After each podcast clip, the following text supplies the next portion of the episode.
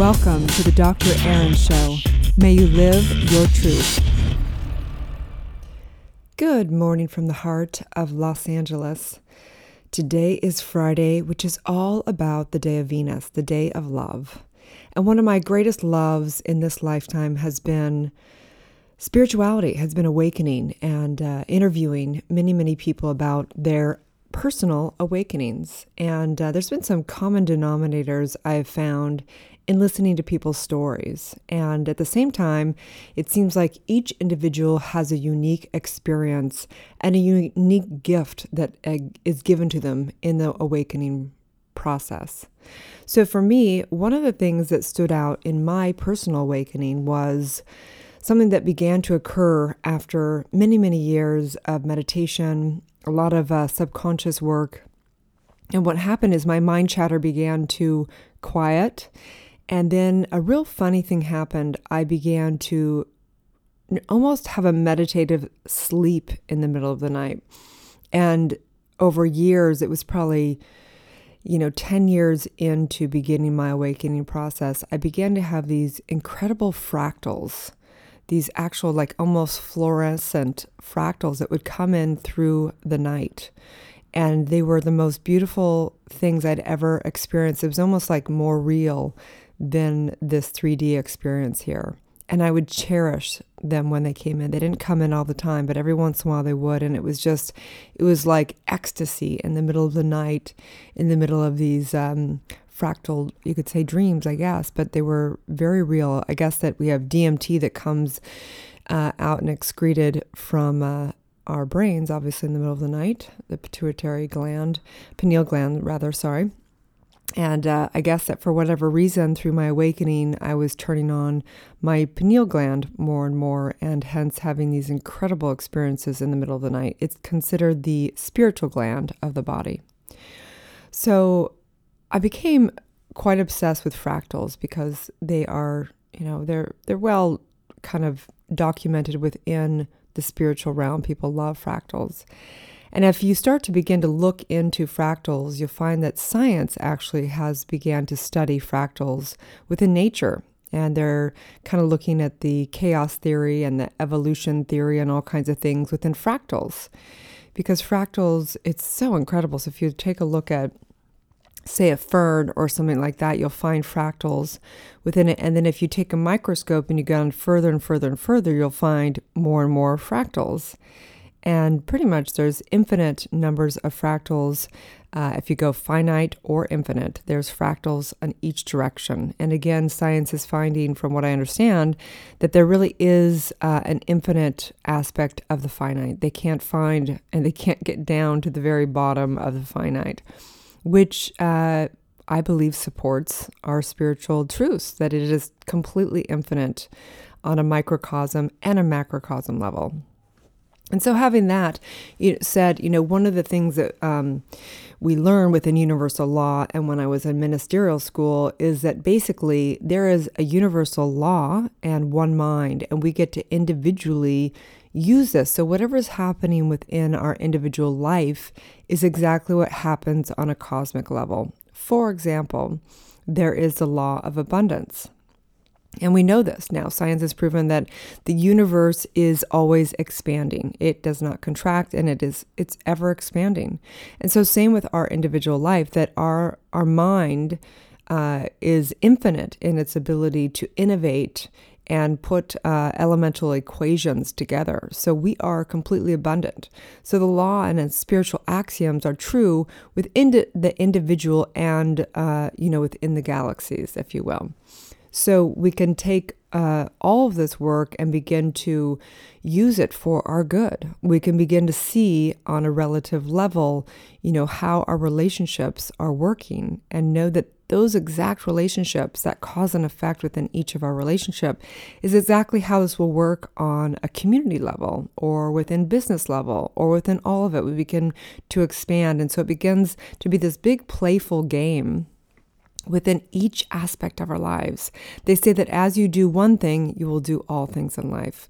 So hence, say, in Dharma, sometimes people in the East will say, you know, washing dishes is an honor because it is in this microcosm where we learn to become our highest selves and do things with such intention and with such uh, honor that even washing dishes can become a real spiritual practice for for some people, right? So on that note, uh, today's topic and title of the talk is You Are a Divine Fractal. You are a divine fractal. You are the divine expressed in the individual. And you are, you're like a bloom. I love the thought of thinking of each and every one of us like a flower in life. And each flower is so unique in of itself. And the highest thing we can do in this life is become the greatest version, the most beautiful version of ourselves. That that is like, you know, we're gods and goddesses and gurus being expressed right here. So it's uh, also like the Rumi quote, you know, you're not just a drop in the ocean, you are the entire ocean. And I don't know if I said that quote right, but it's something like that. You are the entire ocean. The entire ocean is within you. And uh, you are the individual and the entire universe. I think that that's what they forgot to tell us as kids in school. By the way, you're connected to everything. By the way, you're not this body. By the way, you are all of it. And wow, what a difference that would have made in how we viewed life. And I am all about education, but I'm also all about the truth. That I believe that if we truly taught, taught our children spiritual truth, that they would be able to look through the lens of the grandness that they are. And so on that note, every day we align and awaken deeper into understanding universal law. So today we align with the law of relativity. And this in a spiritual sense, I'm not talking about Einstein's theory of relativity, but yes, it is with that. But as a spiritual sense, this law states that what occurs on a microcosm level is what happens on the macrocosm level. Spiritual truth and universal laws are absolute truths. However, they can be individually used for a relative perspective and experience. Each person is endowed with the individual use of the one mind in the exact proportion or distortion they choose at a soul level. Furthermore, your individual reality is in direct relation to the whole. So what does this mean exactly? This means that you get to use and direct energy. You can use it for good. You can use it for distortion. You can, uh, you know, manipulate it. Uh, it's like you can, and from an individual perspective, you can do the chaos theory. You know, start creating chaos in your life and see how it has a butterfly effect on everything. Start creating harmony and see how it begins to transcend into all areas of your life. You get to use this. You're the microcosm of the macrocosm. And so today's daily spiritual practice, because each day the sun comes up and we get to have the opportunity to step into the grandest version of ourselves. So I invite you, invite you today to spend time in Mother Nature and witness the grand symphony.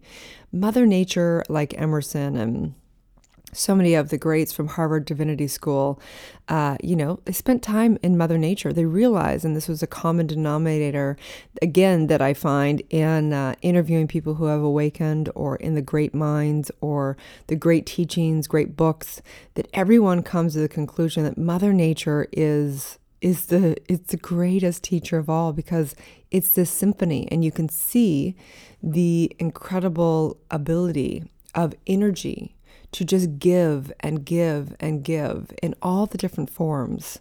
And so go spend time in Mother Nature. I mean, I've had times, one of my greatest awakening moments was staring up at clouds in the afternoon, and I'll get into that story another time, but it was just, I had one of those out-of-body experiences, just witnessing the clouds and the intelligence of what the sky can do if you just witness it and just allow that to, you know, you to become one with that. And so today's challenge, because each day we have a game called life, today's challenge is on this day of Venus, because Venus, the day of love, which is really all about communication, do one loving gesture. Just do one thing. Love for absolutely no reason, just love somebody. I don't know what that is. Give somebody a hug, call them up, do something that's loving. whatever that is, just do something loving today on this day of Venus, okay? So if you've enjoyed this talk today, please share it with somebody that you care about. That might be the loving gesture you have today. Like, share, and comment. Please give us a great review on iTunes, iHeart, or Google Play. You can find my book at Aaron Fall Haskell dot com forward slash awakening book. And you can also get my free got thirty guided meditations on my free app that's also on all those platforms. You can find the interviews and all these podcasts every day on my uh, app as well. And you can also, um, if you know somebody that needs subconscious work or is ready for a major, major breakthrough, I do work one-on-one with people. You can apply at the divine mastermind dot com. We also have thirty-day guided meditation, sorry, thirty-day prosperity, which is a fun, incredibly um, transformative uh, program. Great feedback on that one. So have a great day, you guys, and know that today is a divine day, a day to realize that you are the macrocosm. You really are that. You're not just the microcosm within the macrocosm. You're actually the macrocosm. And so on that note, may you live your truth and be set free, you guys. Namaste.